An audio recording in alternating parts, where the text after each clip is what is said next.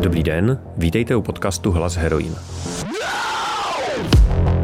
Mé jméno je Pavel Houdek a dnes je se mnou ve studiu hrdinka a bojovnice, zápasnice nejtvrdšího bojového sportu na planetě Zemi, Magda Šormová. Budeme mluvit o sportu, o tom, jak vypadá její trénink, na co myslí při zápase a také o rozdílu v přístupu k zápasnicím a zápasníkům. Nyní krátké poděkování dárkyním z Hiditu, Karešové Lucii, Spoustové Michaele a Karolíně Tucker Šťastné. Děkujeme. Partnerem tohoto podcastu je e-shop Maluna. Je to jediný obchod v Česku, který se specializuje na menstruační pomůcky. Najdete tam menstruační kalíšky, kalhotky, houby nebo bio-eko jednorázovky. Je to kolektiv žen, který prodává jen to, co sám vyzkouší. Tak na nic nečekejte a vyleďte si menstruaci do pohody. Druhým partnerem podcastu je projekt Prvních 100 let. Je o historii, současnosti i budoucnosti žen v právu. Když posloucháte tento podcast, jména jako Františka Plamínková, Anděla Kozáková Jírová nebo Milada Horáková vám nemusím blíže představovat. Inspirovat se minulostí a poskytnout přesah do budoucna je ambicí tohoto projektu. Prvních 100 let. Magdo, je tvoje ženská tělesná schránka pro boj hůře uspůsobená než ta mužská? tak, eh, to je vtipná otázka. Já jsem přemýšlela, jak začneme. Uh, ne. A taky záleží pro jaký boj ještě. Jasně, já se, já se ptám, protože poslední dobou se eh, nějak vymnožily výroky o tom, že MMA není pro ženy. Jeden sportovní komentátor o tom napsal hnedka dva články, nebude mu asi zbytečně dělat reklamu a teďka vlastně minulý týden v podcastu Václava Roučka byl Jirka Procházka, asi nejlepší český bojovník. A ten tam taky říkal, že žena má být tou ozdobou, starat se o domácnost a rozhodně teda nemá jako bojovat. Ty jsi eh, na některé ty výroky reagovala u sebe na sociálních sítích, tak eh, mě zajímá, jak eh, se na tohle díváš, na tyhle řeči. Tak ono možná na začátek eh, je podstatný si říct, jestli člověk na to vůbec chce reagovat a jakým způsobem. Já možná tak nějak trošku jakoby popíšu velice krátce, jaký ty články byly. Objevil se jeden článek, na který vlastně zareagoval rovnou jeden uh, čtenář mužský, který na to napsal reakci, která vlastně byla zveřejněná i na tom samém serveru a když se lidi četli ten článek, tak pak vlastně se mohli prokliknout rovnou tady na tu jako reakci a rovněž ještě Bára Poláková, další uh, taky zápasnice, tak na to napsala reakci, která byla zase na nějakým jako jiném serveru uveřejněná a tam se vlastně vyjadřovali k nějakým těm jako argumentům, k tomu, že ty argumenty jsou jako nesmyslný, eh, často to byly nějaký různě jako argumentační fauly, byly pospojované věci, které spolu jako nesouvisely. A tady na ten článek potom uh, navázal ještě jako jeden uh, od toho autora zmiňovaného, který tam potom vlastně opět spojoval jako různý nějaký dojmy dohromady, trochu se snažil jako reagovat na ty články, na, na ty jako uh, reakce a mně přišlo, že ve chvíli, kdy Uh, na to první lidi zareagovali a říkali, tohle ten argument je nesmyslný z těch a z těch důvodů. Tohle to tvrzení uh, s tím třeba nemá vůbec co dělat. Tak si myslím, že to je jako podmětný pro ty lidi, kteří si to jako rozkliknou, do toho tématu třeba nevidějí a uh, vlastně vůbec jako nenapadne, že na něco tak, že to něco takového je úplně jako absurdní podle mě bychom se tady dneska vůbec neměli bavit o tom, uh, jestli ženy by měly nebo neměly dělat MMA, stejně jako bychom se vůbec neměli bavit o tom, jestli potřebujeme rozdělit jako tramvaje, autobusy pro jako různé skupiny lidí podle barvy pleti nebo Mm-hmm. Něčeho takového. Vlastně je to jako absurdní se o něčem takovém bavit, ale přijde mi, že reakce, který řeknou tohle ten argument jako je uh, nesmyslný, nepravdivý, je uváděný v nějakých jako zavádějících uh, okolnostech, tak si myslím, že pro některé ty čtenáře to může být uh, dobrý v tom, že se nad tím jakoby pozastavějí. Takže yeah. myslím si, že tyhle ty reakce byly určitě uh, dobrý a uh, potom, jak vlastně jsem s tím třeba nakládala já dál, nebo jak jsme s tím nakládali dál, bylo, že jsme si tak trochu z některých těch věcí dělali uh, legraci. A, a nebo jsme se tam snažili poukazat právě na to, že některé ty věci jsou takzvané ty argumentační fauly. Já to chápu a vím, proč říká, že bychom se vlastně o tom vůbec neměli bavit, ale to, proč jsem tím začal, je, že tohle není nějaký hater někde v komentářích, že jo? Hmm. ale prostě je to názor publikovaný v docela jako velkých nebo jedných z největších novin. V, prostě napsal to jako seriózní sportovní novinář a vlastně mě to trošku trápí, že se takovýhle hlas podobně jako tebe vůbec jako dokáže ve veřejné debatě objevit, protože kdyby se tam objevil sloupek o tom, že, jak si řekla, má být oddělený autobusy pro tohle a tohle pohlaví, tak si každý zaklepe na čelo, nebo to prostě ani nevíde, protože tam bude fungovat nějaká sebereflexe, ale tohle vyjde a vede se o tom debata. A vlastně jeden z těch uhelných kamenů tam byl o tom, že když teda pominu ty, ty názory toho, že žena prostě má být ozdobou, ale ten eh, jeden z argumentů právě byl, že eh, ženská tělesná schránka je pro boj hůře uspůsobena. Eh, máš ten pocit, že bys třeba zvládala tu zátěž nebo i ty zápasy hůř? Ne, tak tohle je jako absurdní, to je stejně jako kdyby jsme srovnávali jako dva muže a říkali, jeden ten muž je uh, na to líp uspůsobený a druhý ne. Člověk samozřejmě má nějaký dispozice, nějakým způsobem s tím pracuje. Buď to můžeme srovnávat třeba já, jako žena mám nějakou takovouhle jako konstituci a srovnávat tady podobně těžkýho muže, který má třeba jako jinou konstituci, ale stejně tak můžeme srovnávat mě a nějakou jako jinou zápasnici. A ano, jako jsou tady nějaký rozdíly, to nikdo jako ne, nepopírá, ale to, že třeba já mám jako jinou konstituci, než, nebo takhle, já mám jinou konstituci než jako většina mužů, neznamená, že jsem hůř uspůsobená. Já možná naopak oproti většině mužů jsem líp uspůsobená k tomu sportu. Jo, kdybychom se tady vzali jako průměrného Čecha, tak, nebo stejně taky průměrnou Češku, ale kdybychom se tady vzali průměrného Čecha, tak já jsem rozhodně lépe uspůsobená na ten jako sport, protože tady mám nějaký dispozice, tomu sportu se jako věnuju, takže vlastně je to jako absurdní, no. Mm-hmm. A setkáváš se třeba s takovými názorama i jako v běžném civilním životě, když se kam přijdeš a řekneš, lidi se tě zeptají, že jo, co ty děláš, ty řekneš, eh, já jsem prostě tady MMA zápasnice, eh, nebo třeba ve svém okolí, eh, já vím, širší rodině a tak. Tak já, co se týká té tý rodiny, tak tam jsem s tím nikdy jako neměla problém. Tam spíš jsme třeba řešili, že sestře přišlo uh, zvláštní, že jako někomu obližu, že to nevnímala jako sport, ale vlastně, že někomu jako způsobuju v tom zápase bolest. Takže tam ta optika toho, kdy oni se mě na to ptali, byla vlastně úplně uh, jiná. A tam samozřejmě záleží. Já se dostávám do eh, kontaktu s určitým jako typem lidí a takovýhle reakce příliš často neslyším. Což samozřejmě jako neznamená, že jsem neslyšela nějaký jako eh, komentáře na to, eh, že to dělám, že jsem žena, jak to třeba změnilo nějakou moji jako tělesnou schránku a negativní komentáře v, jako na, na to, že mám třeba příliš jako mnoho svalů na, na ženu a že to není hezký, ale já se s tím, s tím názorem jako tolik nesetkávám a myslím si, že to i tím, jako v jakém prostředí se pohybuju. No. Uh-huh. Možná teďka by přišel vhodný čas vůbec představit ten tvůj sport, třeba pro mhm. posluchače a pro posluchačky, který se v tom úplně nepohybujou. Uděláš to za mě? Jo, jo. milé ráda. Tak já vlastně uh, trénu MMA, což je kombinace takových všech možných bojových umění dohromady. Uh, zápasí se tam jak v postoji, tak uh, na zemi můžou se údery, kopy, uh, páky, škrcení. Uh, když se zápasí, tak se zápasí teď už víceméně neustále v oktagonu, v občas se tomu říká klec, není to nějaká jako klec železná, takový pogumovaný pletivo, to, to je jenom tak jako pro doplnění e, s tím, že většinou se zápasí na tři kola po pěti minutách a může to skončit buď KO jako v nějakých jiných postojových zápasech, to znamená, že jeden z těch soupeřů je natolik otřesený, že to zastaví ten rozočí, který je v ringu, může to skončit e, na takzvaný vzdání se nebo na submisi, to znamená, že jeden z těch zápasníků je v nějaký páce nebo škrcení a e, odplácá to, vlastně zaplácá případně vykřikne natolik, že to ten rozočí zastaví, anebo to může jít až eh, na konec toho posledního kola, kdy potom rozhodují bodový rozočí. Tak mm-hmm. to možná tak jako k tomu, jak přibližně vypadá ten zápas a uh, že se tam může toho opravdu jakoby hodně, je to taky jako nejméně omezený uh, bojový sport, občas se říká, že je to jako desetiboj uh, bojových sportů. Že člověk tam opravdu využívá jak věci uh, z boxu, z kickboxu, tak z brazilského jiu-jitsu, z juda. Je to hodně komplexní mm-hmm. sport. Často se o tom říká, že je to eh, nejtvrdší bojový sport, jo, protože vlastně je to plnokontaktní a na sobě ty zápasnice nebo zápasnice v tom případě mají jenom takový malý jako rukavičky a vlastně žádný chrániče, ještě aby jsme to uh, uvedli. Takže to často uh, je k vidění třeba nějaký rozbitý nosy nebo krev na tom člověku a tak. Eh, jak ty sama ses eh, dostala k tomuhle sportu?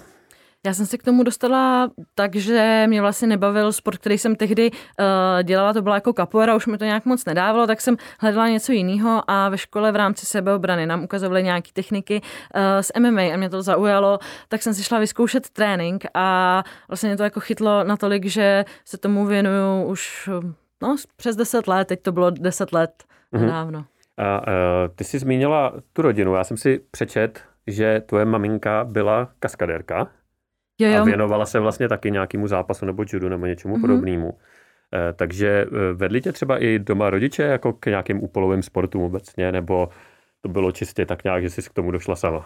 Tak já jako malá jsem byla i na aikidu, ale začínala jsem na baletu, takže to nebylo, že by v rodině vyloženě máma ze mě chtěla mít judistku, protože taky sama dělala uh, judo nebo si přivydělávala jako kaskadérka, tak taky chtěla, abych se nějakým způsobem v tomhle tom uh, angažovala. Já v tomhle tom tu výchovu jsem měla jako uh, velice dobrou, že víceméně co jsem chtěla dělat, k čemu jsem byla jakoby motivovaná, tak v tom se mě má, máma snažila jako podpořit a samozřejmě eh, se snažila, abych s tím jako neskončila příliš brzo, protože já jsem takový ten typ, který eh, je zvyklý, že mu od začátku jako všechno jde a když mu to pak přestane jako náhodou jít, tak, tak by jako nejradši skončil.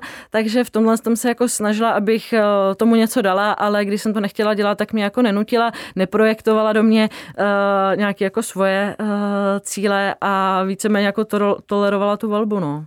A myslíš si, že se to tam nějak propsalo? Já se ptám hlavně proto, že eh, vlastně velká část těch eh, nejznámějších eh, zápasnic, tak právě má nějaký vzor v rodině, že jo, hmm. třeba maminka Rondy Rousey, asi nejikoničtější MMA zápasnice, byla judistka taky, vlastně olympijská, myslím dokonce taky, protože jako, aby jen tak jako napadlo, tyjo, tohle mě baví, půjdu se podívat někde do tělocvičny, asi se to stát může, ale vždycky hledám nějaký hlubší motiv. To myslíš, že to tam třeba bylo, že si viděla asi jo, tak jako eh, máma prostě taky zápasí, tak je to jako v pohodě, nebo tak já vlastně o tom jako judu a případně o té kaskadéřině mm. jsem slyšela spíš tak jako z vyprávění, že jsem mm. v tomhle tom nezažila nějak aktivní a podle mě to ovlivnilo spíš v té jako otevřenosti a k tomu uh, přístupu. Protože já když jsem přišla do tělocvičny, tak jsem tam tehdy na MMA byla jako jediná žena a mě vlastně jako nenapadlo uvažovat nad tím, jestli bych tam teda jako neměla být. Mm ale ve, ve chvíli, kdy něco jako chci zkusit, chci do toho jako jít, tak to vyzkouším a podle toho se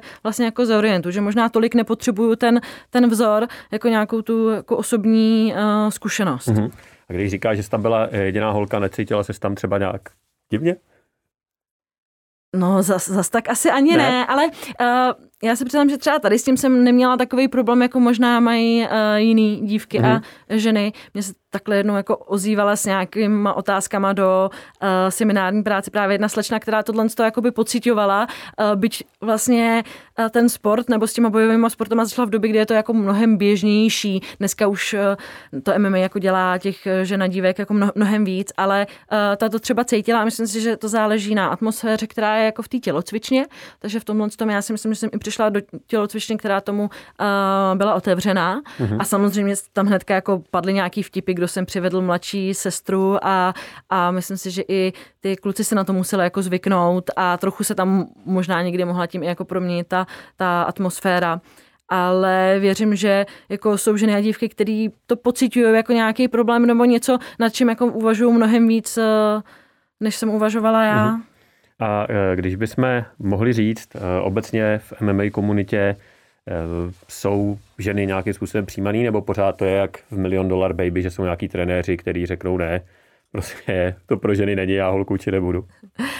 Tak eh, já jsem slyšela, že takovýhle trenéři stále ještě někde jsou, ale uh, tak nějak doufám, že jich je jako míň a míň, a že jsou to spíš výjimky. Já jsem se s tím jako vyloženě nesetkala, že by mi někdo řekl, že kvůli tomu, že jsem žena, že mě jako nechce trénovat. Byť jsem slyšela uh, rozhovor nebo pod, nějaký podcast s jednou slovenskou zápasnicí, která přesně říkala, že měla tuhle jakoby zkušenost, že se to tam uh, dělilo, že ji vlastně nechtěli vůbec vzít jako do zápasu a že si ten zápas musela uh, vlastně vydupat na tom trenérovi. No. Vybojovat. Ale třeba v tuhle tu chvíli pro mě uh, by to asi bylo místo, kam já bych jako nechtěla chodit. Mm-hmm. Jo. Něco jiného je ve chvíli, kdy je tady jediná jako tělocvičná, kde se tenhle ten sport provozuje a já nemám možnost a příležitost jezdit jako 100 kilometrů do nějaký jiný, tak možná bych pak šla tou cestou, že bych se to snažila si vybojovat, ale primárně abych tam asi jako nechtěla být v takovémhle prostředí. To je v celku hmm. logický. Hmm. Když to vezmeme obecně, ty se tomu věnuješ, jsi asi 10 let, a hlavně v posledních letech se obrázek MMA, bych řekl, poměrně proměňuje, ať už tím, že získává velkou pozornost veřejnosti, ať už tím, že vystupuje z toho podzemí, kdy to byla zábava prostě pro pár podivínů, ale je z toho vlastně regulérní sport. Vnímáš taky tohle, že je to nějakým způsobem společensky víc přijatelný, že už to není jako nějaký možná silný slovo stigma, když někde řekne, že děláme MMA, tak si lidi řeknou, ale teď řeknou, jo, tak jako je to, a je to podobný, jako kdybys řekla, že děláš, já nevím, třeba ten desetiboj. Může to tak být, i když já se častěji setkám spíš s tím, že lidi se uh, mě dřív ptali, co je to MMA, protože to vlastně vůbec jako uh, neznali, takže uh, většinou to, ta první reakce byla jako, cože to vlastně je, cože to vlastně dělám. A pak teprve uh, následně mohla být nějaký to jako vyjádření, co si myslí o tom, jestli si vůbec myslí, že je to nějakým způsobem divný, nepřijatelný, a nebo naopak to jako hodnotili pozitivně. Já jsem se většinou setkávala vlastně s tím jako pozitivním hodnocením, jako jo, to je zajímavý, to, je, mhm. to je něco, o čem jsem ještě jako neslyšela nebo neslyšela. My si domluvali rozhovor, tak ty jsi mi psala, že se teď věnuješ jenom tréninku. Mm-hmm. Chápu to teda správně, že vlastně v současnosti zápasení je tvoje práce? Jo, víceméně teď krátce asi měsíc a uh, půl. Je to teď moje uh, práce, no. Mm-hmm. A dá se s tím v našich podmínkách, jako v Čechách, nějakým způsobem uživit? Uh, to opravdu člověk musí být dobrý, aby se tím uživil. Uh, já konkrétně to mám tak, že jsem, já jsem se ještě k tomu rozhodla, uh, že nebudu mít žádný sponzory svoje vlastní.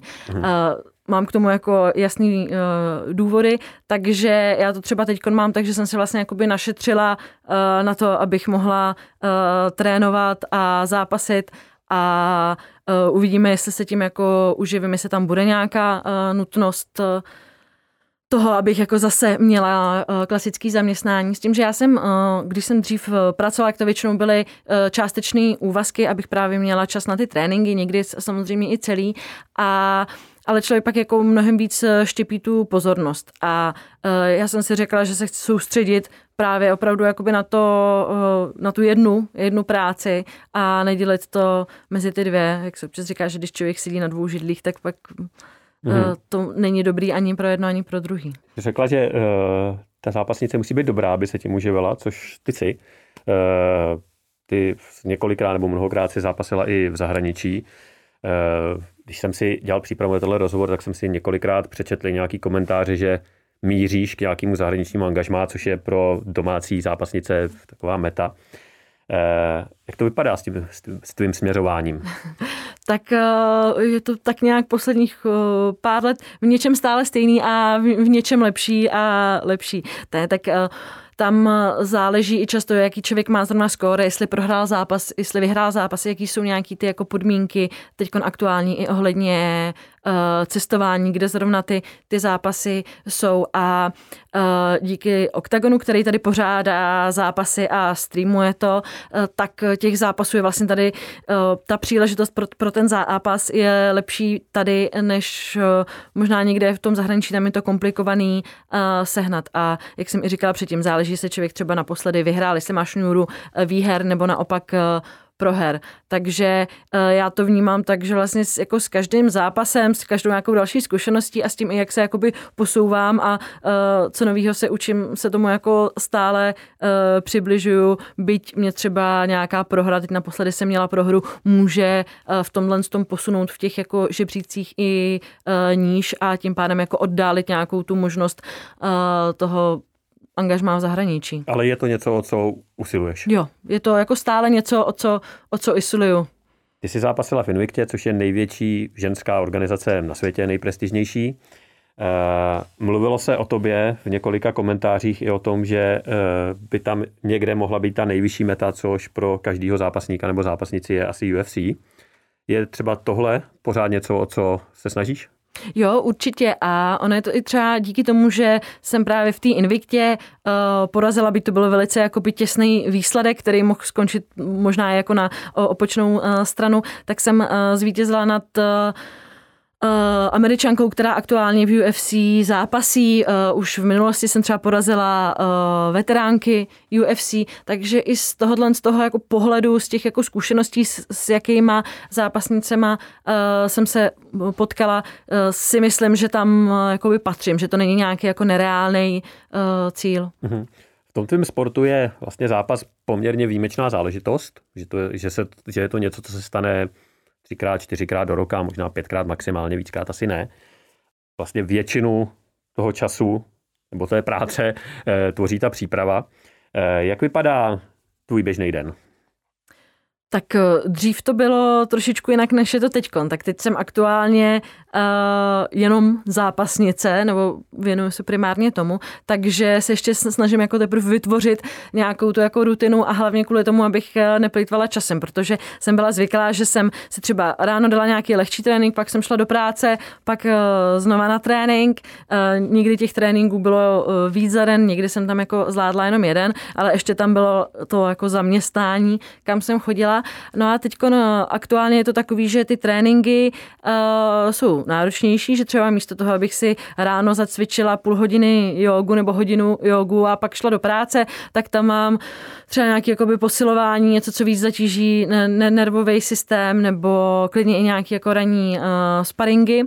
A Uh, nikdy mám pocit, že pak jako nemám čas téměř vlastně na nic jiného, než na ty tréninky a říkám si, jak je to vůbec jako možný, ale uh, ty moje jako aktivity jsou to hlavně uh, tréninky uh, plus mezi tím nějaké jakoby přesuny, uh, to, že si uvařím jídlo, to, že se teď třeba nevím, snažím využít čas k tomu, že se učím španělsky a případně mám nějaké jako jiný uh, aktivity hmm. k tomu. No. A uh...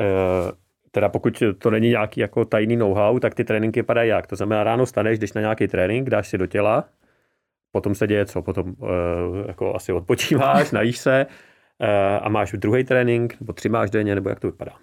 Eh, já většinou mám dva tréninky denně a já si i měřím, eh, v jakém jako stavu je to tělo, jaký mám jako recovery eh, score a podle toho si dávám jako náročný ty tréninky, takže někdy můžu ten trénink vynechat a nebo si ho dát třeba jako by lehčí. Ty tréninky jsou hodně jako různorodý, protože v rámci toho MMA já můžu se učit jak nějaký techniky, tak třeba si zkoušet techniky na zemi uh, s tím, že se s někým jako jenom tak hezky volně taháme, můžu mít sparring uh, postojový, který máme třeba ve velkých rukavicích, můžu mít jako MMA sparring, do toho můžu mít nějakou silovou přípravu, kterou já teď se spíš snažím soustředit na nějakou jako výbušnost a dynamiku, takže můžu zkoušet eh, běhat nějaký sprinty nebo dělat taky jako speciální cviky na to. A opravdu záleží, že na tom, co jakoby zrovna potřebuju uh, pilovat víc a na tom, jako jak, jak se cítím, protože ten sparring, to, co je nejblíž tomu zápasu, je pro to tělo jako nejnáročnější, takže je dobrý to jako i správně uh, nakombinovat. No a jinak potom jako v tom volném čase to může být od toho, že se člověk snaží třeba uh, nevím, přidávat by nějak jako aktivní na sociálních sítích, což můj jako kámenu úrazu. Uh, a přestože se jako nakoukává různý zápasy, může si sledovat jakoby videa, učit se nějaký uh, techniky, takže občas to není jenom o tom, že člověk přijde a odcvičí hodinu nebo hodinu a půl, ale i o tom, že tam je nějaká jako práce uh, kolem a nějaký aktivity kolem. Uh-huh. Jak moc si ten trénink ovlivňuješ sama a jak moc to je v rukou nějakého trenéra nebo plánovače tréninku? Uh-huh. Tak eh, my v tělocvičně v Rangers MMA máme tréninky pro profesionální zápasníky, kteří tím, že vlastně jsou profesionálové, tak se tomu můžou věnovat i v téhle době. A tam je jako jasně daná skladba, eh, která je tak daná i kvůli tomu, aby lidi měli třeba mezi tím eh, čas na nějakou jako regeneraci. Začíná se třeba náročnějším tréninkem, nějakýma jako sparingama a Eh, jsou tam tréninky, které jsou takhle jakoby jasně daný, co bude jejich náplní, aby se podle toho i lidi na to mohli uh, připravit a já to k tomu vlastně jako doplňuju nějakýma vlastníma tréninkama, které jsou často jako odvozený tady od toho jako základního uh, harmonogramu. Znáš, že když vím, že budeme mít třeba dneska budeme jako spárovat a bude to náročnější, tak se snažím si to dopoledne dát něco, abych na to stále ještě měla jako energii a abych si moc třeba ne- nezatížila právě ten jako nervový systém. Uh-huh. A když se budeme bavit o tom zápase samotným, o tom vyvrcholení té snahy, eh, která, jak jsem říkal, je třeba jenom párkrát do roka, jaký pocity máš těsně před zápasem a jaký pocity máš v tom zápasu samotným? Tak já těsně před zápasem jsem taková jako hodně soustředěná, nebo snažím se být hodně uh, soustředěná. Oni, lidi se projevují různě před zápasem. Někdo je takový jako aktivní, furt jako povídá něco by jej dělal, někdo je naopak jako uzavřený uh, do sebe, protože je třeba uh, nervózní já jsem taková jako hodně zacílená a občas se mi pak stane, že právě naopak jakoby po zápase uh, se uvolní všechny ty jako emoce, které předtím byly, neřekla bych jako úplně potlačený, ale odsunutý na, na druhou kolej. Mm-hmm. A tam to samozřejmě záleží i, jak moc se člověk jako cítí připravený na ten zápas, jak moc je ten zápas pro ně jako důležitý a pak si myslím, že se to může jako projevit eh, v tom, jaký je to jako aktuální eh, prožívání před tím zápasem oproti nějakému tomu jako jinému. Mm-hmm. Vlastně bojové sporty mají váhové kategorie a mají tam váhový limit, který vlastně každý ten zápasník nebo zápasnice musí splnit, jinak vlastně nemůže zápasit a je běžný, nebo je takový standard, že eh, ten člověk váží mnohem víc, než je ten limit a eh, ono je vlastně pro něj výhodný zhubnout těsně předtím, protože vlastně druhý den už váží za sebou mnohem víc, což mu v tom zápasu dává výhodu, jenom hmm. aby jsme zase vysvětlili hmm. třeba lidem, kteří eh, se v tom úplně nepohybují. A mm, ono to je vlastně hodně diskutovaná a poslední dobou kontroverzní věc, protože se často děje, že lidi schazují extrémní množství váhy. Hm. Už vlastně několikrát se stalo, že to vedlo ke kolapsu třeba přímo na tom vážení. Eh, a často se říká to, že pro ženy to může být mnohem těžší eh, vzhledem právě k cyklu, k menstruaci a tak dále. Jak těžký to je pro tebe? Dáváš to v pohodě? Já jsem v tomhle tom měla štěstí a nevím, jestli to vyloženě štěstí, jestli se to není i tou samotnou jakoby přípravou, že jsem jako nemusela řešit ten problém, že bych měla těsně před menstruací a natáhla bych eh, vodu. Ale samozřejmě řeším to, je to něčeho, čeho se jako obávám a vím to i od ostatních zápasnic, že ta voda jim jako udělá v tomhle tom velký rozdíl. Ale já ve chvíli, kdy se připravuju na ten zápas, tak jak to tělo je vlastně pod tlakem a ještě ke všemu na uh, dietě, protože já to schazuju vlastně jak dietou, tak vodou, tak si myslím, že ono se cítí jakoby v ohrožení a často uh, se vlastně ta menstruace odloží anebo proběhne vlastně tak jakoby taky jako menší míře, protože to tělo si myslím, že se jakoby bojí a má pocit, že v tu chvíli vlastně na nějaký jako děti a takovýhle, na ten cyklus vlastně vůbec není jako vhodný čas, no. Jakože hodíš to tělo do módu jako přežití. No, no, no. Jakože dietou znamená, že jíš málo. Mhm. Jasně. A hodně omezuju i tu skladbu, možná jenom, aby to mohli jako posluchači a posluchačky představit, tak já třeba teďkon, a to už jsem jako trochu začala s dietou, vážím jako 60 kg, ale moje zápasová kategorie je minus 52 kg. Takže eh, já kdybych měla za měsíc zápas, tak musím vlastně za ten měsíc navážet na té váze 52, 8 nebo 52,7 kg, protože tam je určitá jako váhová uh, tolerance a já to částečně vezmu nějakou jako dietou, ale částečně to právě přesně dělám na, na vodě a Eh, ve chvíli, kdy já potom musím schodit třeba 4 kila na, na vodě, tak kdybych tam měla právě tu menstruaci, tak to pro mě může být problém, nebo spíš kdybych měla jakoby před menstruací, že ta moje váha je mnohem vyšší, že to půjde uh, mnohem hůř. Ale jak jsem uh, říkala, tak já si myslím, že u mě to funguje tak, že jak je to tělo se cítí jako pod tou, tou zátěží, hmm. tak uh, že se to jako oddálí. No. A co ty obecně si myslíš o schazování váhy, protože zaznívají i hlasy a poměrně silný a vlivný, že by to takhle nemělo být, že to prostě ohrožuje zdraví eh, těch lidí, kteří se tomu sportu věnují, protože opravdu eh, ty si teďka řekla, že schazuješ vlastně nějakých 6 kg, takže vlastně 10% svý váhy hmm. jsou lidi, kteří schazují třeba jako 20 kg během pár týdnů. Co si o tom myslíš ty obecně? Tak hrozně souhlasím s tím, že to pro to tělo není úplně nejzdravější. Z těch zápasů není tolik, abych měla pocit, že mě to nějakým způsobem jako ohrožuje že nějaký jako špatný životní styl a stravování může být pro to tělo mnohem horší, než když já třikrát, čtyřikrát do roka tady tím způsobem budu schazovat. Já to samozřejmě dělám kvůli tomu, že kdybych to jako nedělala, tak bych tu soupeřku, jak to předtím popisoval, v tom zápase měla jako by mnohem těžší, protože já kdybych neschazovala tolik a šla bych v nějaký ty vyšší váhové kategorii a moje soupeřka by to dělala, tak eh, já bych potom měla nevýhodu. Mm-hmm. Uh, pak jsou organizace, které to oni dělají tak, že jako váží třeba průběžně před eh, tím zápasem eh, One FC, to je jedna jako azijská organizace, který vím, že to eh, dělá přesně kvůli tomu, aby ty lidi tak brutálním způsobem neschazovali. A pak vlastně se může stát to, že se všichni jakoby posunou jenom o tu váhovou kategorii výš a tolik neschazují. Myslím si, že jiným organizacím se do toho nechce kvůli tomu, že by najednou museli vlastně jakoby přesouvat všechny zápasníky, šampiony a že by to v tom udělalo zmatek. Otázka je, nakolik by jako se ten proces toho přetěžování toho těla uh, jenom uh, ne, jako neznásobil. Jestli by to pak nebylo, že když já vím, že se budu měsíc předtím vážit a vždycky vím, že se musím uh, navážit v nějakých jako určitý váhový kategorii, jestli bych vlastně s tou váhou nemusela manipulovat mnohem častěji, v mnohem jako uh, dalším časovém uh, úseku. Uh-huh. Takže já na tohle to asi jako nemám jednoznačný názor, jestli uh, ano nebo ne. A stejně tak třeba já dřív jsem váživala mnohem míň. Vlastně jsem to mnohem víc dělala dietou a nějaký to, že bych se jako dehydratovala a schazovala to na té vodě, to přišlo až později. A je to tím, že vlastně i to jako moje tělo se na to trénování a na nějaký jako uh, uh, změny v tom režimu přizpůsobilo, takže já jsem vlastně začala nabírat čím dál tím víc jako svalových hmoty. Myslím si, že to množství toho tuku mám jako stejně, jako jsem měla před eh, těmi deseti lety, ale vážím třeba o pět kilo víc. Takže já vlastně tím, že já furt zápasím v jedné a té samé váhové kategorii, tak mě to tak jako trochu donutilo uh, neustále to schazovat víc a víc, protože jsem uh, víc a víc nabírala a ono to může být i tím, uh, třeba lidi, kteří jako se snaží dělat nějaký drastický diety, tak si může vyvinout jo, jo efekt. A to má taky jako spoustu uh, lidí, že tím, že já opravdu jako, abych navážela, tak to musím hodně jako utnout a není to úplně jako nějaký přirozená úprava stravování, ale je to jako nějaká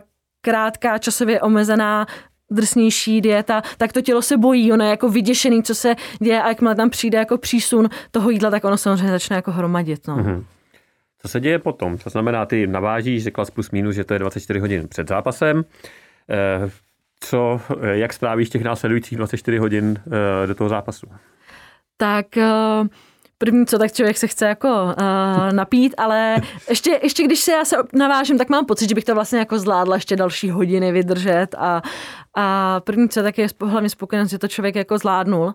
A Uh, potom tam... Promiň teda, ale eh, ty když, přeci, když už jdeš na tu váhu, tak už to víš, ne? Předpokládám, že asi někde v pokoji se jako zvážíš, mm. tak když se ukáže, je to v pohodě, tak vlastně to je jenom taková formalita, ne? No, uh, ano i ne, protože člověk má sebou nějakou váhu a pak je tam nějaká oficiální váha. Jasně. A byť si samozřejmě jako poměřím, kolik váží ta moje váha, kolik váží ta jejich váha, tak ta váha se potom často přesouvá po místnosti. Uh, člověk hmm. přece jenom jako má tam ty obavy, aby tam nemusel jít uh, znova třeba do té horké vany a, a schazovat. Ale ano, já když už tam jdu, tak víceméně vím, jestli jsem to jako udělala, může tam být problém nějakých jako 100-200 gramů, že se ta váha trošičku jako posunula. Hmm. Ale ano, já to vím. No a pak je důležitý doplnit správně tekutiny a i to jídlo. A vlastně, jak jsem říkala, i to se jako ne, nepředspat, protože člověk se dlouhou dobu, týdny se vlastně jako omezoval, týdny něco jako nemohl. A pak by občas nejradši jako snět vlastně úplně uh, všechno. Nebo... A, a to se teda neděje? Máš to nějak naplánovaný, nějaký porce a... Jo, jo, eh, rozhodně. Tam jsou i různě jako časové intervaly, co by člověk měl eh, doplnit. Vlastně tím, jak se to MMA eh, vyvíjí, tím, jak je to více a víc profesionální, tak všechny tyhle ty věci jsou stále víc a víc jako profesionální. To, jak jako schazovat, to, jakým způsobem jako doplňovat, co doplňovat. Takže najednou to jako MMA nemá jenom ten aspekt, že já jdu na trénink, navážím se a jdu od zápasit, ale já musím i uh, mít naplánovaný, co a jak kdy uh, doplním, jak se vlastně jako ne, uh, ne nepřejím a uh, dám si potom nějakou procházku, dáváme si tréninky, aby člověk se to jako rozhýbal, aby se rozhýbal tu, tu vodu. Takže těsně před tím zápasem je to odpočinek, postupný jako do, doplňování a samozřejmě i nějaký ten pohyb a, a ten lehčí trénink. Mm-hmm.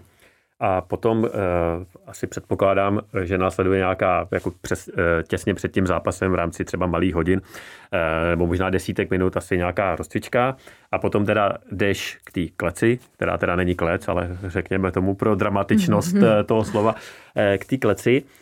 Co se ti honí hlavou, když tam s tím, že prostě jdeš toho druhého člověka jako zbít, zabít v úvozovkách, Eh, nebo spíš to je to, že tam jdeš podat nějaký prostě sportovní výkon, je to srovnatelný, jako kdyby si šla s někým závodit v běhu třeba.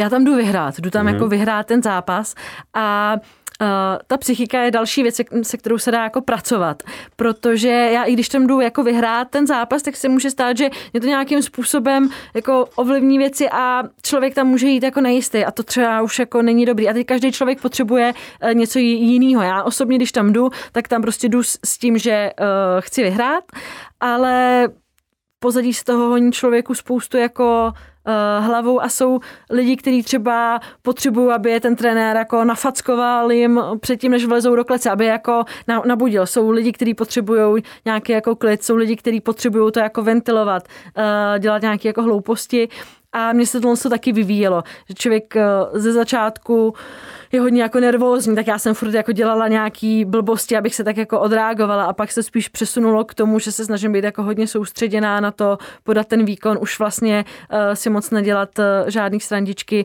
a já jí tam vyhrát, no. A být i nastavený na to, že člověk tam jako jde, jde vyhrát, protože pak se může stát, že člověk přemýšlí a mohl bych udělat tuhle chybu a mohla bych udělat tady to špatně a tím se vlastně dostane do takové jako spirály toho, že si představuje ty uh, špatný scénáře a to taky nemusí být jako úplně dobrý, protože ho to vlastně jako naladí na ten opačný výsledek. Je to pro tebe rvačka, nebo je to pro tebe ta atletika, ten sport? Pro mě je to spíš ten jako zápas, je to ten nějaký ten jako výkon. Mm-hmm.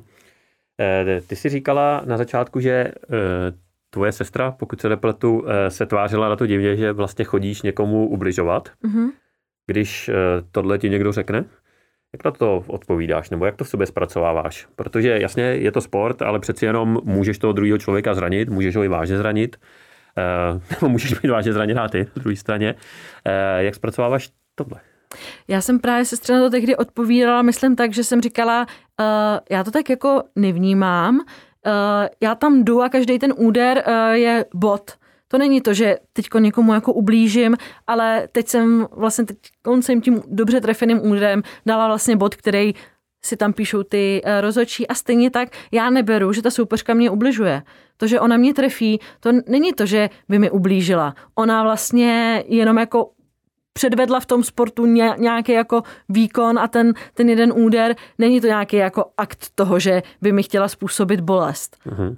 A tím, jak eh, to takhle jakoby vnímám já, tak si myslím, že ty, ty soupeřky to mají vlastně stejně. My si tam jako nejdeme ublížit, my si tam nejdeme zranit. Zranit se víceméně nikdo nechce a nechce ani jako zranit soupeřku. A ano, může se to stát. Taky se mi stalo v zápase, že jsem zranila jako soupeřku, eh, že jsem jí vlastně prošlápla eh, koleno a bohužel to jako k tomu patří a stejně tak by se to mohlo stát. Mně možná ta soupeřka je z toho jako zklamaná, bude z toho mít jako trable, bude mít nějakou jako rekonvalescenci, ale vím jako... Uh, já jsem tam nešla kvůli tomu, abych jí tohle jako způsobila. To, že to tak dopadlo, uh, bohužel to tak je a stejně tak někdy by se něco takového stalo, mě taky třeba někdo zranil na, na tréninku koleno, bohužel to jako k tomu patří, no. Na druhou stranu ty říkáš, že tam vlastně nejdeš toho člověka zranit, ale taková vrcholná forma ty výhry eh, je to KO, to znamená, že ten člověk padne, že jo, jak podťatej a eh, často ho odnášejí a často to tak taky končí. Eh, takže jakoby trošku to tam je. On to jako není ten bod, že jo, ten, když, když se tohle stane, když toho člověka kopneš, teda v tom případě do kolena, ale třeba do hlavy a on padne jak podťatej, tak zraněný je, ale to je vlastně to, pro co ty tam jdeš, ne? Já, já tam nejdu pro, pro to jako zranění, já tam jdu mm-hmm. pro tu výhru, nehledě na to, že třeba to KO občas může být jako mnohem uh, lepší pro toho soupeře, kterýmu se to stalo, než kdybych mu tam udělala něco s vazama, nebo něco s kolenem, nebo, uh, nebo se tam prostě jako prolomila ruka. Nehledě na to, že ono občas i ty zranění se můžou stávat z toho, že jak je to v tom jako zápase a ten člověk to nechce jako prohrát, tak on nezaplácá něco, co by měl zaplácat. To znamená, mm. je tam třeba páka na, na ruku a on to prostě nechce vzdát a pak vlastně může dojít jakoby uh, k nějakému tomu zranění, protože ten, který to páčí, tak eh, vlastně jakoby čeká na ten signál, kdy se to zastaví a to může udělat eh, buď jako rozhočí a, a nebo ten člověk. A, ale ten rozhočí ve chvíli, kdy vidí, že se tam páčí ta ruka, tak on to jakoby uh, nezastaví, protože on taky jako neví, jak je ten člověk uh, flexibilní. Tento třeba zastaví ve chvíli, kdy je to nějaký škrcení a on vidí, že ten člověk vlastně to ani nestihl zaplácat nebo to nezaplácal a upadl třeba do bezvědomí. Uh-huh. Tak v tu chvíli to jakoby zastaví, takže ten je tam takhle jako na nějakou tu ochranu, ale nemůže taky vždycky toho zápasníka ochránit. Eh, před vším to se musí ochránit ten zápasník tím, že to, to zaplácá. No. Jasně. Teď jsem to teda trochu odvedla od toho jakoby KO, Eh, nějaký tý jako ne, já, technice. myslím, já myslím, že to je odpověď. Jo? Mě, eh, vlastně to, co mě na tom zajímá, je ta, je, je ta hranice právě toho, nakolik jsi jakoby nabuzená do toho fakt v tom jako agresivním nějakým jako zvířecím predátorským módu a nakolik eh, k tomu přistupuješ spíš jako k nějakému výkonu a myslím, že se na to jako, Mm. jako v celku jasně odpověděla. No. I když s tím predátorstvím mě tak jako napadá, že já třeba teď poslední dobu se hodně snažím jako při sparingách uh, soustředit na to, že já tam jdu jako trochu lovit. Mhm. Ale člověk nesmí být uh, zbytečně jakoby agresivní nebo ztratit tu kontrolu nad sebou, protože pak akorát začne dělat chyby. Takže ano, já tam jako občas trochu jdu s tou myšlenkou, že i tady na tom sparingu toho jako svého sparing partnera se snažím tak trochu ulovit. Trochu chci, aby měl tenhle ten uh, pocit, ale rozhodně ho jako nechci zranit nebo mu nechci způsobit nějakou bolest. Je to spíš taková jaká jako role, kterou v tu chvíli uh, prožívám a v, Mhm. která mě jako dovede k tomu, že já ten zápas vyhraju. Když odhlídem od těch zápasů samotných, kde se teda eh, může stát eh, ledacos, jak jsme si teďka řekli, jak brutální je ten sport mimo ten zápas, to znamená v tréninku, eh, jak moc tam hrozí zranění třeba, potýkala se s nějakým zraněním ty? Já jsem měla zraněný kolena, takže jako zažila jsem si i zranění. Myslím si, že jsou jako nebezpečnější sporty tady na to, na nějaký zranění, i kdybych jsme se bavili třeba jenom o lezení jako po skalách a nebo klidně možná na nějakých jako týmových sportech, jako je hokej. Já jsem slyš- slyšela od některých jako Máme příklad z hokejistů. fotbalu, že jo, pro, pro koprutá lepka a, No. a tak, no, to povídej. Takže myslím si, že je jako spoustu sportů, které můžou být eh, nebezpečnější než eh, MMA. A i když bychom srovnávali třeba bojové sporty, tak ve chvíli, kdy já trénuju box, tak vlastně furt dostávám eh, rány do hlavy. A furt jenom vlastně dělám tuhle ten jeden jako uh, segment. Zatímco u toho MMA já trénuju různé jako hody, uh, techniky na zemi a myslím si, že ta expozice uh, nějakých úderů není tak velká. To znamená, že v tomhle tom to může být, uh, nebo pro mě já to vnímám, že je to jako bezpečnější, než kdybych dělala třeba uh, box. Co se týká nějakých eh, zranění v rámci přípravy, tak často se děje, že přesně těsně před zápasem ten člověk je na dietě, to tělo jako je unavený, protože tím, že jak je před tím zápasem, tak je pod tou největší zátěží, tak tam se přesně ty, ty zranění stávají a občas to může být i z toho, že těch tréninků je prostě moc, anebo nejsou dobře poskládaný. Ale Myslím že ve spoustě jako tělocvičnách i tohle to se posouvá hodně jako dopředu, že se snaží hledět na to, aby ten člověk si jako zbytečně nespůsobil eh, nějaký zranění a profesionální sport je podle mě jako náročný vždycky. Je úplně jedno, jestli člověk jezdí na kole nebo dělá balet. Jako já od sestry, která dělala balet, jsem slyšela, jak oni tam měli vždycky jako poničený prsty, jak vlastně se jim klouby ničily a uh, jakýkoliv sport na profesionální úrovni může být náročný. To nevím, jak curling, to je, curling je jediný sport, který nevím. Šachy. šachy. Box Eh, šachy. To a, jsem... a e-sport ještě. Myslíš už na to, co budeš dělat, až se zápasením skončíš? Protože přeci jenom v MMA ty, ta kariéra je jako věkově omezená, že jo? Jako asi na 40 už zápasí hodně málo kdo, to jsou prostě aspoň na nějaký vrcholový úrovni jako fakt eh, jednotky lidí. E, máš v hlavě myšlenku, co budeš dělat, až, až eh, s tím skončíš? Já nad tím neuvažuji úplně jako takhle. Já Mhm. nad tím uvažuji spíš, že bych si přála, abych třeba i po té 40 uh, zápasila. Že to jako neodděluju, tak tady teď nějakou dobu budu uh, MMA zápasnice a co budu uh, potom. Já bych byla ráda, abych se tomu jako mohla věnovat, dokud mě to bude bavit a klidně i do vysokého uh, věku. Tam samozřejmě jako u žen uh, často přichází i nějaký to jako rozhodnutí ve chvíli, kdy jako nemají děti, tak jestli je mít, co to jako udělá uh, s tou kariérou, jestli pak vůbec budou schopní se jako vrátit, protože jsem slyšela od zápasnic, že se některým stalo, že když uh, měli děti, tak najednou se začali třeba o sebe bát už v tom zápase Mhm. a byť rádi chodili na tréninky, tak už vlastně v tom zápase se jako necítili dobře, protože najednou nebyli sami.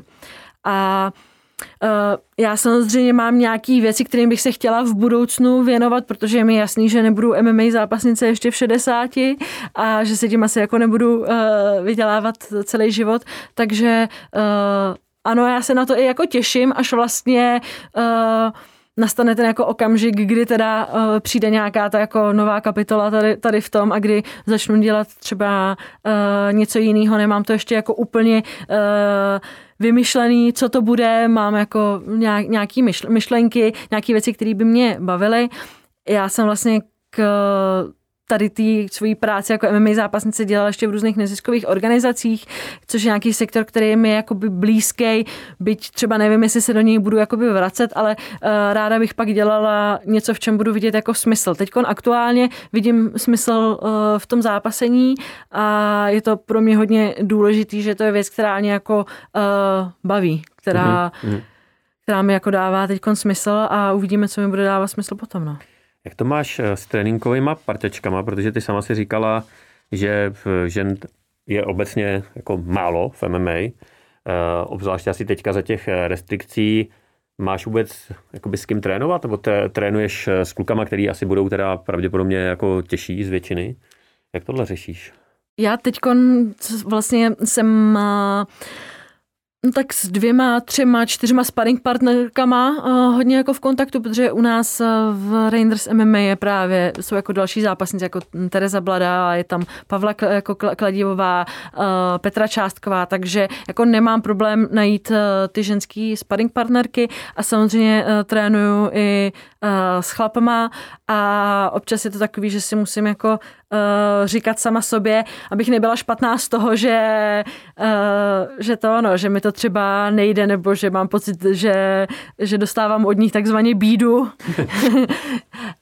protože jsou to jako talentovaní prostě zápasníci, kteří mají jako spoustu zkušeností, takže v, to, v tomhle tom mě rozhodně jako nevadí s nima uh, trénovat, v něčem je to jako uh, jiný, samozřejmě záleží, jak moc jsou zkušený, uh, jakou mají uh, váhu. Já můžu jít jako se 100-kilovým začátečníkem a něco mu utáhnu, protože on to nezná, tu techniku, takže já nemám problém mu to nasadit. Ve chvíli, kdy trénuju s podobně eh, těžkým, eh, dobrým MMA zápasníkem, co má těch zápasů jako mnohem víc, tak už tam prostě jen tak jako něco neudělám, protože on má mnohem víc jako zkušeností a má tam třeba ještě nějakou tu jako váhovou převahu. No a já se v tomhle tom času musím uklidňovat, abych na sebe nebyla příliš náročná.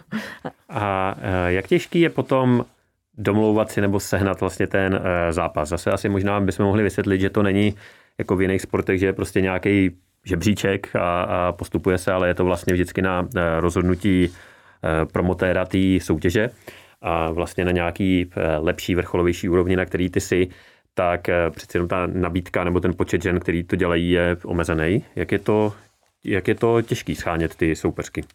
Tak rozhodně je to jako náročný a já když jsem začínala, tak těch že nebylo ještě mnohem mín, takže já jsem měla i velice málo zápasů, byť jsem trénovala, vlastně bych vzala zápas téměř kdykoliv, tak jsem měla třeba jeden zápas eh, do roka. Mhm. Eh, čím je teď víc jako žen, tím se ty zápasy schání o něco lépe. Samozřejmě teď v aktuální situaci problém jako s cestováním a s dalšíma věcma to zase trošičku jako komplikuje. Uh, ono Eh, potom to může být v něčem jako jednodušší ve chvíli, kdy nás je žen málo, tak eh, člověk se potom umístí i v nějakém třeba celosvětovém uh, žebříčku. Takže já třeba s skóre, který mám jako ak- aktuálně 9-3, tak jsem někde jako kolem první padesátky na světě a vlastně se tam pohybuju už několik jako let. Jo, občas spadnu, ob- občas se posunu nahoru. Zatímco muž s tady tím skóre 9-3 by pravděpodobně v tomhle tom uh, žebříčku vůbec nebyl. Já to vlastně v něčem mám jako jednodušší, že ta konkurence je nižší, ale v něčem ta nižší konkurence je i hodně nevýhodná, protože se špatně schání soupeřky, protože třeba eh, teď tady jako v Evropě v té mojí váhové kategorii těch žen, který mají podobný skóre, podobný uh, počty výher a podobný počty proher, prostě uh, není tolik a hůř se to domlouvá. No. Hmm. Eh, ty jsi mi eh, před chvilinkou řekla, že jsi rozhodla, že nechceš mít žádný individuální sponzory, což je poměrně podstatná eh, část příjmu hodně MMA zápasníků a zápasnic. A řekla si, jak tomu máš jasný důvody. Tak jaký? Proč to, proč to takhle nechceš? Uh, protože uh, mě to vlastně zavazuje dělat nějakou reklamu, uh, což ve chvíli, kdy někdo má výrobek, je to třeba oblečení nebo nějaká značka jako doplňku, který mu uh, vyhovuje. A ta firma mu za tu reklamu jakoby dává tady ten produkt, tak pro někoho to může být eh, výhodný. To já nějak jakoby ne, neodsuzuju, že to někdo dělá, ale eh, pro mě vlastně jako závazek nějaký tý propagace není úplně jako komfortní. A vlastně přišla i hezká jako myšlenka, že ve chvíli, kdy já na svých sociálních sítích řeknu, tohle to mi vyhovuje, tak je to opravdu jenom kvůli tomu, že mi to jako vyhovuje a že to chci těm lidem jako doporučit. A ne, že jsem vlastně tady někde zavázaná tím, že prostě budu dělat reklamu za to, že ten produkt jako dostávám. Takže eh, tohle to byl vlastně jeden z těch jako důvodů, proč já jsem se uh, pro to rozhodla, no, abych vlastně nebyla tlačená do toho dělat někomu reklamu a a nebo se k tomu ani jakoby nezavázala, protože mě osobně ten závazek jako uh, ne, není příjemný a radši potom, když něco jako doporučím, tak to fakt jako doporučím, že, že mě to funguje. Mm. Vzniklo to tak, že za tebou přišel teda někdo s nějakou nabídkou a ty jsi to zvažovala, nebo to bylo spíš tak jako, že jsi rozhodla už eh, předem, že to tak bude? Já jsem nikdy moc sponzorů neměla, a, ale měla jsem třeba na oblečení. A byť si myslím, že ta spolupráce nám fungovala tak nějak víceméně dobře, tak prostě pro mě to byla ta jako sou, součást, uh, která mi nebyla příjemná. No, mm. že byť jako to bylo dobrý oblečení, bylo jako kvalitní, já ho stejně jako používala na, na trénincích, tak vlastně uh, ten závazek a ta nutnost toho jakoby propagovat to nějakýma jako uh, příspěvkama na Facebooku, na, na Instagramu uh, mi nebyla příjemná. Já obecně jako nerada vytvářím jako zbytečný obsah. Asi nerada dávám spousty fotek pod, prostě po trénincích. To jsem si všimnul na těch sociálních sítích, ano. uh, jasně, chápu. Čím relaxuješ, když eh, máš třeba volno mezi zápasama nebo po zápase, pokud teda máš volno, já předpokládám, že máš volno, tak eh, co ráda děláš kromě, kromě tréninku? Jo. Tak eh, pro mě ten sport částečně je vlastně i relaxace. To mě právě, to mě právě napadlo, jestli vlastně, když je to pro tebe práce, jestli to je někdy vlastně i oprus. Jestli si někdy řekneš, ty jo, jako jak někdo si řekne, hej, dneska se mi fakt do toho kanclu nechce, tak jestli ty máš, ty dneska se mi do té tělocvičny fakt nechce, ale prostě jsem profík, tak jdu. Jo. Jo. Jo, je to tak a myslím si, že takhle to mají jako všichni uh, profi zápasníci a profi zápasnice, že člověk prostě občas musí jít, i když se mu úplně nechce, no, protože tam má jakoby zodpovědnost za to, že se jako připravuje na, na nějaký ten zápas. A ne, nestane se potom jako u spousty lidí, že vlastně tu svoji práci ne, nesnášíš, že to máš takový, jo, po víkendu a já zase musím do práce? Nehrozí to? No, možná to někomu tak hrozí, ještě jsem neslyšela, že by se to vyloženě někomu mu stalo, ale to, že se člověk občas jako nechce na trénink, to, že se mu občas nechce do práce, a neznamená, že pak, když tam přijde, tak není rád, že tam jako šel. Pro mě ten sport, ty, ty tréninky, ano, občas to může být uh, práce a nechce se mi, ale je to jako hlavně to uh, uvolnění. Já dost ráda jako cestuju mm-hmm. a teď v lednu jsem právě byla asi tři týdny pryč a byla jsem tři týdny be, bez tréninku a pocitovala jsem, že to opravdu jako není dobrý, že mi to chybí i pro nějakou jako moji psychickou stabilitu a vybití, protože já jsem takhle dlouhou pauzu většinou neměla ani po nějakém jako zranění. Mm-hmm. Takže... Takže cestuješ mm. a kromě toho je ještě něco, čím relaxuješ? No, já si myslím, že hlavně tím jako sportem, tím cestováním, eh, ale jo, určitě mám jako spoustu aktivit od eh, toho, že si třeba šiju vlastní oblečení. Což... Tak proto nechceš mít sponzory, to je jasný, no.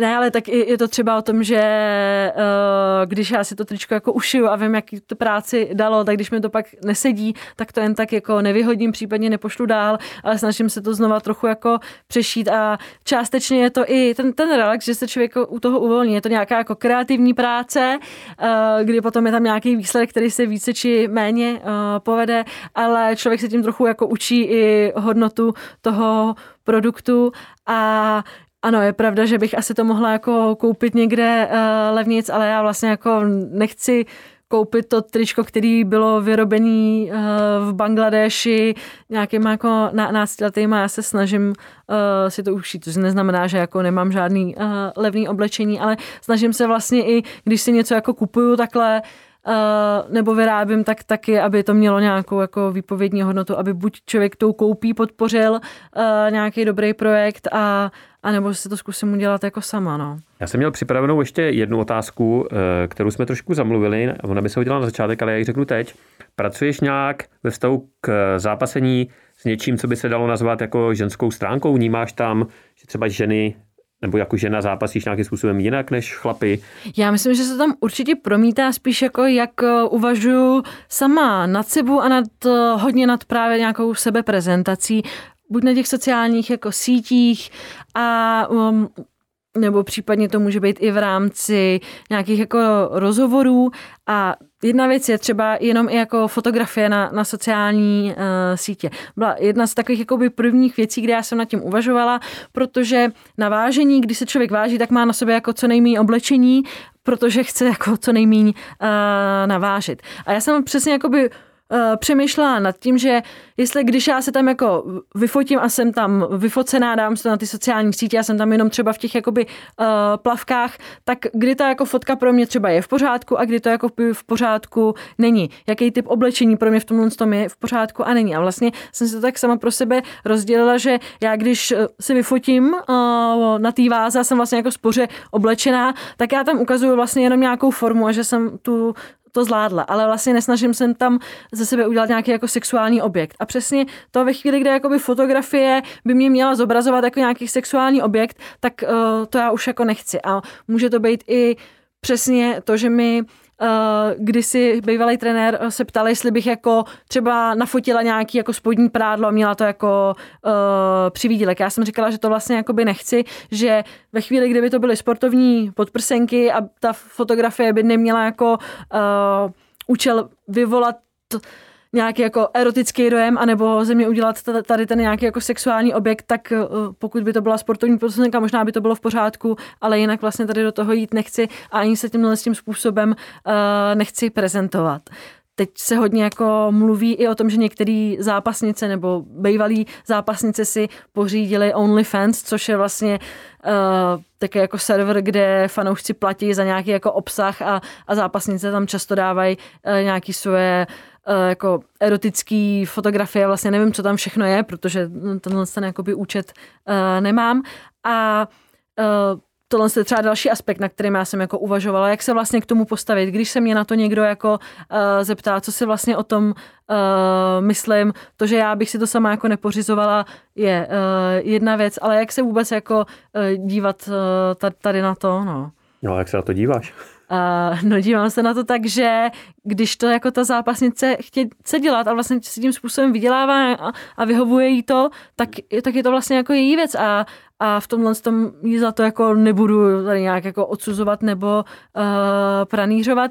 Něco jiného pak třeba pro mě je, když některá nějaká organizace, teď, teď zase zmíním konkrétní příklad, uh, byl to jako Octagon dělal takovou jako reality show, kde byly právě v jedné té sérii i sami jako zápasnice a měli tam různý zápasy mezi sebou, bydleli tam spolu na vile, prostě taková jako reality show a oni je tam poslali jako jeden z úkolů made auta do myčky v nějakých jako podprsenkách a, a kraťáskách. A já jsem si v tu chvíli říkala jako Uh, to si snad jako dělají, to si snad dělají jako srandu, protože tam bylo úplně jasný, že z těch jako zápasnic opravdu je tam jako řekněme, jako dělali z nich ty, ty objekty a teď tam přijížděli k ty myčce uh, si umýt lidi auta, dávali jim peníze za, za to, že oni jim to tam jako myj, myjou v nějakých jako kraťáskách a, a sportovní podprsence a účelem bylo vydělat co nejvíc peněz. A, a tohle z toho mě třeba přišlo věc, kterou já jako ráda budu uh, kritizovat třeba tady nebo někde jinde,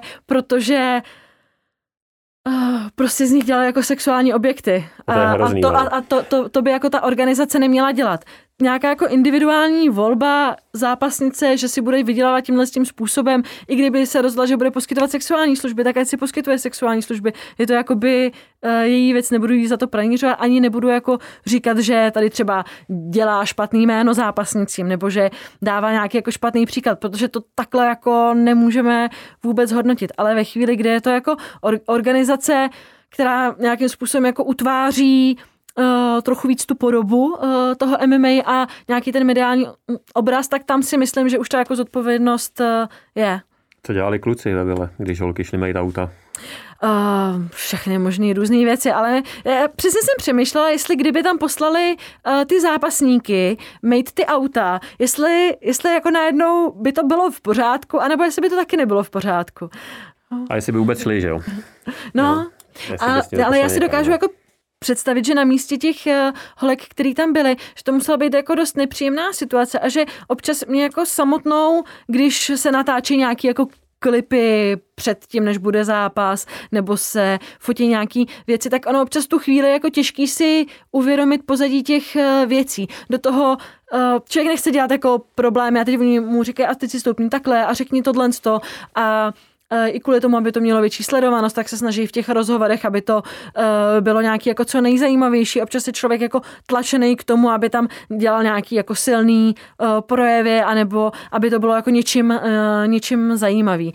A tam jako najít si nějaký ten balans, aby člověk se jako nenachal natlačit do role, ve který nechce být, nebo do místa, kde nechce být, tak, tak je to vlastně jako náročný. A já myslím, že některé ty holky jako v tu chvíli jako nenapadlo uvažovat nad tím, jestli tohle to jako je nebo není v pořádku no, ne, jasně, a tak to stejně je, taky mohlo, jako mohlo být nepříjemný tam vůbec něco takového říkat. Možná to i jako řekli a, a já o tom jako jenom nevím. Takže to rozhodně teď není míněný nic jako proti těm zápasnicím, kteří té situaci byly, ale spíš vůči té samotné jako organizaci. No tak to určitě. A ještě když je někdo prostě měsíc někde zavřený, že okolo něj je nějaký štáb a, hmm. a někam ho směřuje, tak eh, v ten moment se vymezit musí být strašně těžký, jako to bez pochyby.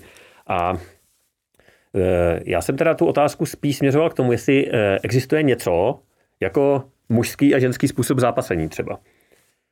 Jestli se to takhle, víš, jestli tam vnímáš, že se to, nějak, e, že se to tam nějakým způsobem promítá. Tak občas se říká, že ženský zápasy jsou nějaký, někdy se říká, že jsou takový jako agresivnější, takový jako emocionálnější. Uh, já se přiznám, že, uh, že v tomhle tom jako nemám pocit, nebo na, jako jasný názor, že by ženský zápasy byly takovýhle a mužský mm-hmm. nějaký. Tam hrozně záleží, na jaký jsou ty lidi jako úrovně a přijde že ve chvíli, kdy někdo jako zápasí už profesionálně, tak uh, má nějaký jako profesionální projev a samozřejmě má různý různý styl. Takže Uh, takže jako netvrdila bych, že žán, ženský zápasy jsou nějaký a, a mužský jsou jako jiný, no. Uh-huh. A uh, ještě jedna otázka k tomu, uh, o čem jsi začala. Vnímáš obecně, že jsou třeba MMA zápasnice nějakým způsobem sexualizovaný z hlediska toho právě, že třeba při tom zápase na sobě mají že málo oblečení logicky, uh, nebo že se hodnotějí víc po této stránce? Tak tam hrozně záleží, kým jsou hodnocený. To jako asi se musíme říct, jako z jakého pohledu se na, na, na to díváme. Jedna věc je třeba nějaká ta jako organizace. Já jsem tady zmínila uh, právě tu jako oktagonu výzvu, jinak já jako za, Měla jsem zápasy mm, na oktagonu, zápas, zápasem jakoby tam, plánuju tam zápasit. Neměla jsem pocit, že by tam se mnou někdo takovýmhle jako způsobem zacházel. Myslím, to že jsem, jsou... Já jsem asi nemyslel, já jsem spíš myslel nějaký třeba veřejný obraz, řekněme, jako v médiích nebo od fanoušků. Hmm. Tak uh, Rozhodně si myslím, že se nestane zápasníkovi, že by někdo pod jako video jeho zápasu řekl, Ježíš Maria, ten vypadá, ne, ten vůbec nevypadá jako chlap, nebo ten vypadá ošklivě, nebo Ježíš Maria, tak, takový svaly, to je jako hnusný, tak to se asi zápasníkovi jako nestane, zatímco tím, že nám se to stává. Nějaký to jako hodnocení uh, jejich vzhledu je běžný, ale Eh, zase, to jsou taky ty jako komentáře mm, pod videama a na sociálních sítích, který já se snažím třeba jako nesledovat a vlastně si to nějakým způsobem nebrat. A nemyslím si, že by to tolik eh, bylo spojované s ženama zápasnicemi, ale s ženama jako celkově. Nějaké jako hodnocení podle, podle vzhledu bude je stále tady jako v té naší společnosti u těch žen jako mnohem běžnější než eh, u těch mužů i v těch oblastech, kam to vlastně jako vůbec uh, nepatří, jo. Hmm. Je pravda, že já jsem si, eh, když jsem se připravil, projel nějaký titulky, jak se píše o eh, zápasnicích, ne teda českých, ale koukal jsem na, na, na to, jak se píše, teda v českých médiích, jak se píše třeba o UFC a tak. A dokonce jsem přemýšlel, že z toho udělám nějaký jako příspěvek nebo meme, protože to přesně bylo jako titulky jako hezká tvářička a prostě granát v ruce, jo. Asi nemusím říkat, o kom to jako bylo, a nebo naopak, jako když se psalo o chlapech, že jo, tak tam bylo prostě, já nevím, tygr v kleci, nebo jako perese jak lev a hmm. tak, tak jako, že tam jako velký rozdíl jako byl, no. A právě mě zajímalo, jak to vnímáš ty, jestli jako, jako i tebe to nějakým způsobem jako dotýká. No. Myslím, že je to velice častý přesně v některých těch jako článcích a úplně to jako vidím teď uh, před očima, že velice často, když je nějaký jako rozhovor nebo článek o nějaký zápasnici, ať už zahraniční nebo český, tak je tam velice častý nějaký jako komentář jejího vzhledu, to, jak jakoby působí. Velice častý jsou komentáře typu do této něžné dívky byste neřekli, že rozdává rány pěstí. Jo, je, vlastně je tam jako najednou přimíchaný něco, nějaký jako komentář, nějaký jako náhled na to, jak ta jako žena uh, vypadá, když to vlastně jako s tím, s nějakým hmm. tím jako výkonem uh, nesouvisí, no. Potom jsou na těch sociálních sítích populární uh, některý jako zápasníci, který právě dávají jako ten, ten obsah takový jako provokativní, uh, dávají různé jako fotky v plavkách, dělají právě ze sebe tenhle ten jako objekt a to ty fanoušky uh, často zajímá prostě víc. A jestliže se někdo na ty fotky jakoby chce koukat, jestli ho to jako zajímá, tak ať ho to zajímá, ale potom záleží samozřejmě jako co je to za médium a uh, ve chvíli, kdy já jako píšu o MMA, který by to mělo být nějaký seriózní zprávy, tak by tohohle z toho obsahu tam podle mě mělo být jako uh, minimum. No. Jasně, když jsme ve sportovní rubrice, hmm. jo, tak uh, jasně. Co ty máš teďka před sebou? Co tě čeká? Tak uh, zápas mě čeká a asi jenom uvidíme, jako kdy, jestli to bude třeba za měsíc nebo za dva, ale já jsem v přípravě a uh, buď to právě bude na, na OKTAGONu a samozřejmě, kdyby se objevilo jako v zahraničí nějaká příležitost, tak by to bylo fajn, ale teď asi kvůli tomu uh, cestování to bude jako komplikovanější, no. Tak jo, tak já ti děkuji za návštěvu. Pokud je něco, co ještě chceš říct, eh, něco dodat, co třeba nezaznělo a chtěla bys, aby zaznělo, tak máš prostor. Jež, tak to mě teď určitě nic nenapadne a napadne mě to, jakmile tady eh, zavřu dveře. Tak... Já to mám právě mm. taky tak, že když někam eh, já dávám rozhovor, tak pak to skončí a já si říkám, Ježíš, a já jsem ale přece měl říct tohle, tak vždycky ještě tam na konci jako nahazuju, mm. pokud, aby tam byl prostor, abych právě to těm lidem jako neusek a oni pak neodcházeli takhle. Ale tak eh, moc děkuji eh, za návštěvu a eh, přeju ti hodně štěstí. Jo, a taky děkuji za rozhovor, bavilo mě to.